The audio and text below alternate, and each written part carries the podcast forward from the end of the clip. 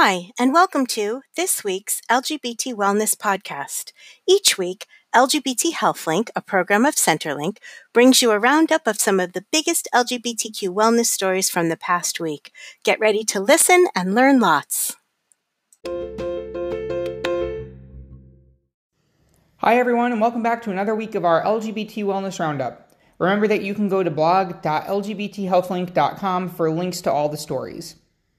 Our first piece of the week Theater plus Better Health for Youth. A new study led by Jeffrey Pufall uh, explored how to use theater programs to support LGBT youth's mental health. Researchers examined an after school program in Florida that has mental health providers as participants and as an on call resource for youth involved in this theater program. The program focuses on theater buildings, uh, theater skills building, as well as fostering relationships, rather than an explicit focus on LGBT topics. And to me, this kind of distinguishes this from a traditional LGBT student organization, a GSA or something like that, where you know the focus of the programming is largely on LGBT issues, and they may have uh, you know other other opportunities you know like like some kind of a theater engagement. But here it's kind of flipped. The focus is really on theater and there's all these mental health resources built in. So definitely a cool model. And this study basically um, goes into how they did it and some tips for others who may want to rec- replicate such a program. In our next story supporting patients with health challenges Oncology Nursing News shared resources on serving LGBT patients with respect to issues including cancer, COVID 19, and aging. Key to all of these, they say, is training service providers as well as fostering open dialogue so that patients' needs can be identified. They point to evidence from the CDC that LGBT folks are more likely to have conditions that exacerbate COVID 19, meaning that the community may have uh, long term needs uh, beyond the pandemic's height. So hopefully, um, at least here in the U.S., uh, you know, the pandemic seems to be winding down thanks to the vaccine rollout. Um, but there are lots of long-term um, effects of COVID-19. So even as we see cases dropping, uh, there are some things to consider in that population. And of course, this combines with the, the disparities we already know about with respect to cancer and aging issues that our community faces. In our next story, what PrEP and COVID 19 vaccines have in common. Related to our last piece, MSNBC explored how both PrEP and COVID 19 vaccines require LGBT patients to have trusted providers with whom they feel comfortable talking about both the risks and benefits of preventive care, and importantly, here, without feeling shame in doing so. The author points to the low uh, uptake of PrEP as a method of HIV prevention, despite men in the LGBT community standing to benefit from this. They say that the fear of side effects or stigma is something that prevents a lot of people from um, from using PrEP, and you know there is research that shows that within any HIV prevention or treatment, that having that personal connection with a provider is really important because it's someone that people trust they feel comfortable getting their questions asked, talking about things.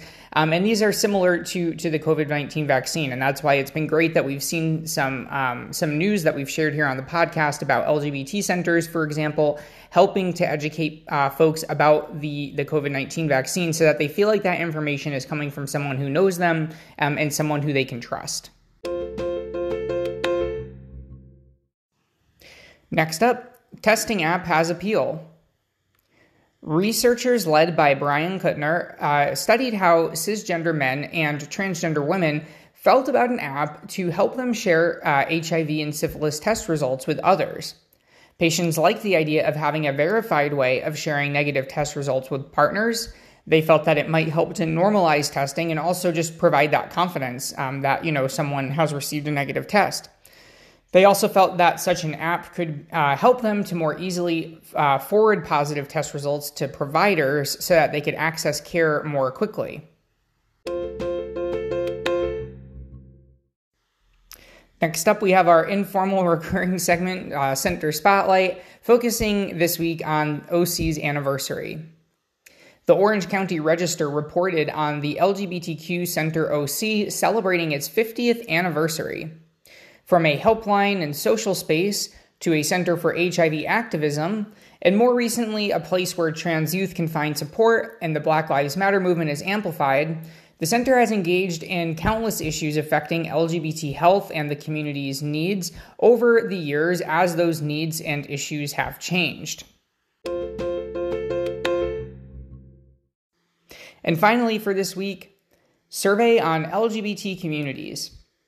CMI launched its 15th annual survey of LGBT communities, which is used by LGBT service providers and many others to learn about the issues and interests affecting LGBT individuals.